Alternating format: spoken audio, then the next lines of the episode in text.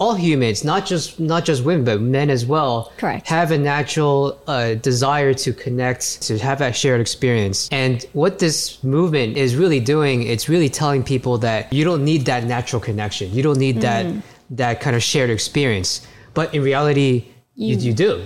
And the thing is, you have to really think about it. Yeah, you may not need it, but what does that do for your mental well being, right? That causes uh, mental distress, mental illness, depression, loneliness, um, all sorts of things, and isolation for the most part. And if you see it, you could compare it to the animal kingdom or animal world too. If you're isolated or by yourself, you can't thrive and do well for not only yourself, but for the community around you.